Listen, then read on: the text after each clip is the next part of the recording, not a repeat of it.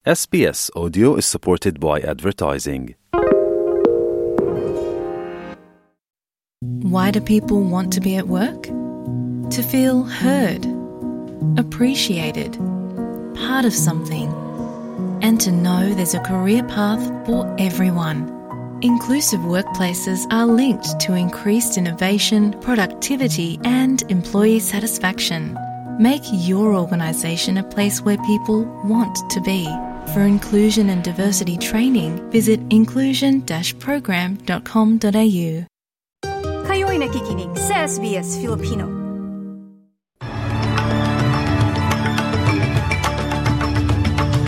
Sa ulo ng mga balita ngayong linggo ay ikawalo ng Enero taong 2023. Tulong para sa mga binha sa New South Wales at Western Australia, tiniyak ng pamahalaan. Sa Pilipinas, ilang milyong deboto ng Itim na Nazareno inaasahang makibahagi sa taunang prosesyon sa Maynila. At sa balitang sport, Novak Djokovic pasok sa Adelaide International Finals. Yan ang ulo ng mga balita sa oras na ito.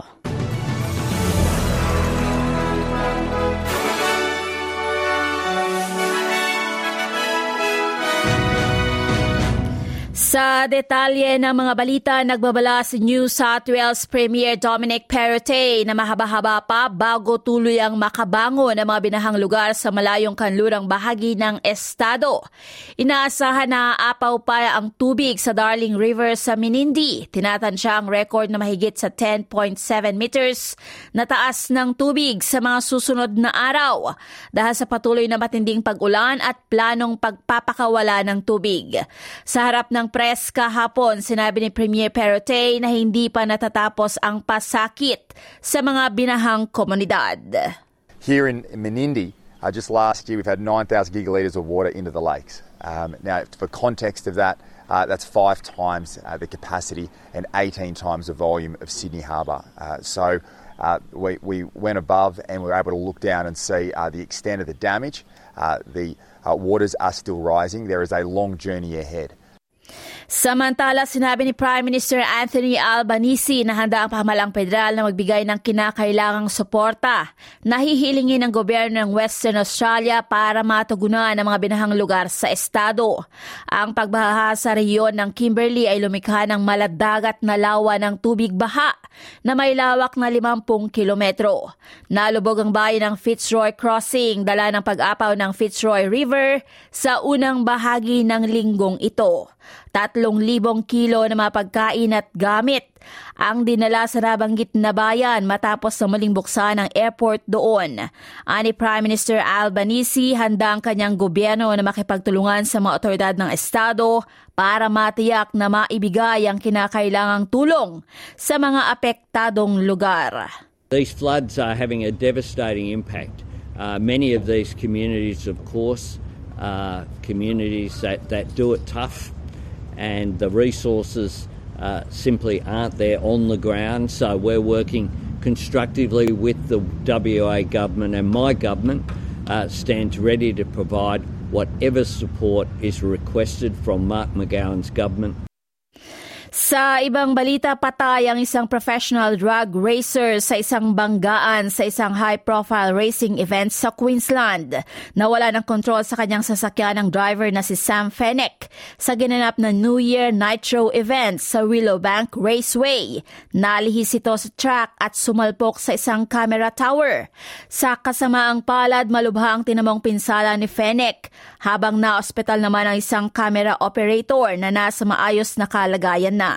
Nangyari ang insidente kagabi Sabado bago mag-alas 7 ng gabi. Naglabas ng pahayag ang Willowbank Raceway, inanunsyo ang pagkamatay ni Fennec at nagpaabot ng pakikiramay at suporta sa pamilya Fennec at sa buong team ng Fabiti Racing. Nakikipagtulungan ang Forensic Crash Unit ng Queensland Police Service sa Workplace Health and Safety para sa investigasyon sa insidente. Ilang libang Australian naman ang nakibahagi sa Orthodox Christmas services sa buong Australia kahapon, Sabado. Para sa maraming naniniwalang Orthodox, matagal na hinintay ang araw kahapon matapos na walang mga pagtitipon sa nagdaang 2 taon dahil sa mga restrictions kaugnay ng pandemya. Ikinatuwa ni Reverend Paulis Naisan mula sa St. Saya's Cathedral sa Timog Kanlurang Sydney ang selebrasyon na tulad ng dati. Thank God we are here back, celebrating without any restrictions. So that's something amazing. We prayed a lot to get to that point, and thank God He heard our prayers. Minarkahan ng mga miyembro ang January Christmas event sa isang tradisyon na sinusundan ng orihinal na Julian calendar taliwas sa tradisyong Western Christian na lumipat sa paggamit ng Gregorian calendar noong 16 na siglo. Binigyang diin ng parishioner na si Marvin Odisho kung gaano kahalaga para sa mga nakababatang henerasyon na yakapin ang nakagisnang selebrasyon. It's very important for us to keep our culture, because if we don't keep our culture, the generations after us are absolutely going to forget it. And our culture for us is very, very important, and so are our traditions. Sa balita sa Pilipinas, hindi bababa sa 5 milyong deboto ang inaasahang sasama sa Walk of Faith o prosesyon para sa pagbabalik ng selebrasyon ng Pista ng Itim na Nazareno matapos ang 2 taon na walang malaking paggunita sa kapistahan. Sa ulat ng Philippine News Agency, mahigit 30,000 na deboto ang sumama kahapon Sabado sa paunang aktibidad para sa pagdiriwang ng Pista ng Black Nazarene bukas Lunes, January 9. Sa pahayag na inilabas ng Minor Basilica of the Black Nazarene na mas kilala sa tawag na Quiapo Church, mahigit 6,000 katao ang nagtungo sa Quirino Grandstand sa Maynila para sa pagpupugay o ang panunood at paghawak sa imahe na pumalit sa tradisyonal na pahalik para maiwasan ang pagkalat ng sakit na coronavirus. Samantala, halos 25,000 naman ang nagpunta sa Quiapo Church hanggang kahapon 5:00 p.m. para sa misa. Ang pagpupugay ay gagawin hanggang bukas araw mismo ng kapistahan ng Itim na Nazareno, January 9. Ngayong araw ng Linggo, isang prosesyon na tinatawag na Walk of Faith ang gagawin. Hindi isasamang imahe ng Itim na Nazareno bilang pag-iingat kontra COVID-19. Gaganapin ang Walk of Faith mula Quirino Grandstand hanggang sa Quiapo Church. Matapos ng Midnight Mass na gagawin ng rector ng Quiapo Church na si Father Fino Sescon Jr. Ayon sa mga organizers, mas maikli ang gagawing prosesyon ngayong taon, 20 lugar lamang ang saklaw ng prosesyon.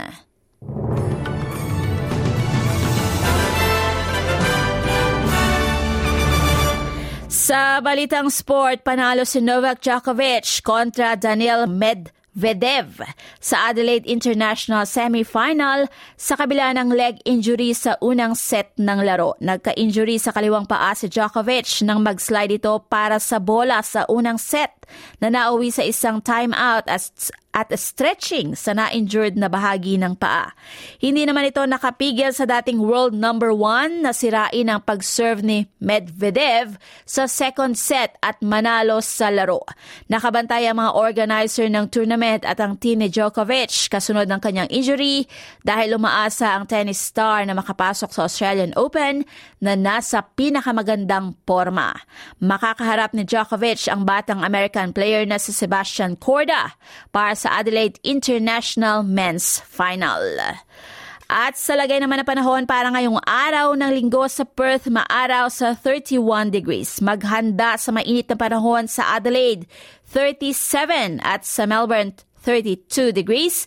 Kadalas ay maaraw din sa Hobart, 26. Sa Canberra, bahagyang maulap, 26. Medyo maulap din sa Wollongong, 23. Pareho din sa Sydney, 25. Medyo maulap din sa Newcastle, 26. Maganda naman ang araw sa Brisbane sa 30 degrees. Sa Cairns, may panakanakang pag-ulan sa 31. Medyo uulan din sa Darwin at posibleng may kulog at kidlat sa 32 degrees. Habang sa Maynila, maaliwalas sa 29 degrees. At yan ang pinakamait na mga balita sa oras na ito. Ako ang lingkod, Anna Lynn Villata para sa SBS Filipino.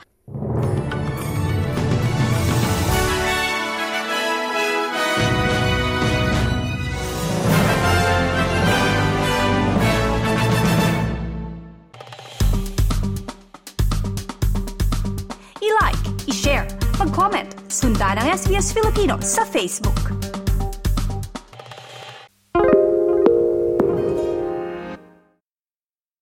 SBS is Australia's most trusted multilingual broadcaster. Our listeners are loyal, highly engaged, and have supported countless local businesses. We offer advertising packages for businesses of all sizes. Our experienced sales team will guide you through the process of owning a great campaign. Bring your own ad or have our production team make you something in one of our 68 languages. Start the conversation with your new audience today. Email sales@sbs.com.au.